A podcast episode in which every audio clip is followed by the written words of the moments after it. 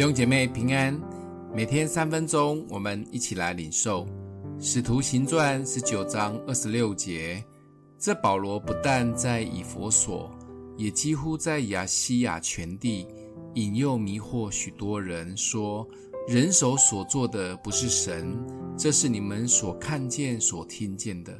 保罗第三次的宣教旅程走到哪里都造成骚动，来到以弗所，触怒了一群以迪米丢为首的一群制作神器的人，因为保罗到处在宣扬人手所做的偶像不是神，不用再买也不用再拜了，搞得这一群人快没生意失业了。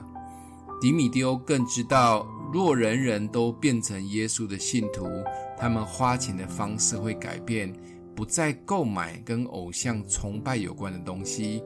基督徒们也比较少为自己买奢侈品，而是多为别人的益处买一些必需品。可能消费习惯改变，越来越多的奉献和投资，他们就赚不到钱，会亏很大。信耶稣以后，我们的生活形态有什么改变吗？主耶稣说，不要以为我来是给地上带来和平，我来并不是带来和平，乃是带来刀剑。圣经说，其实整个世界是握在撒旦的权柄里。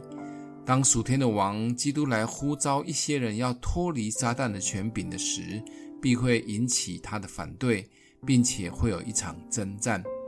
属天的国跟世界的国必定会有对抗，而当基督要建立他自己的国时，这些战争是避免的。所以福音传到哪里都会引起一番的骚动，甚至我们自己内心都会有一些战争的小剧场。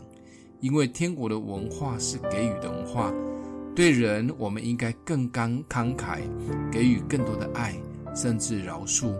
过去有一些东西或名牌买了才会开心的，现在可以不买，让主成为我们的喜乐。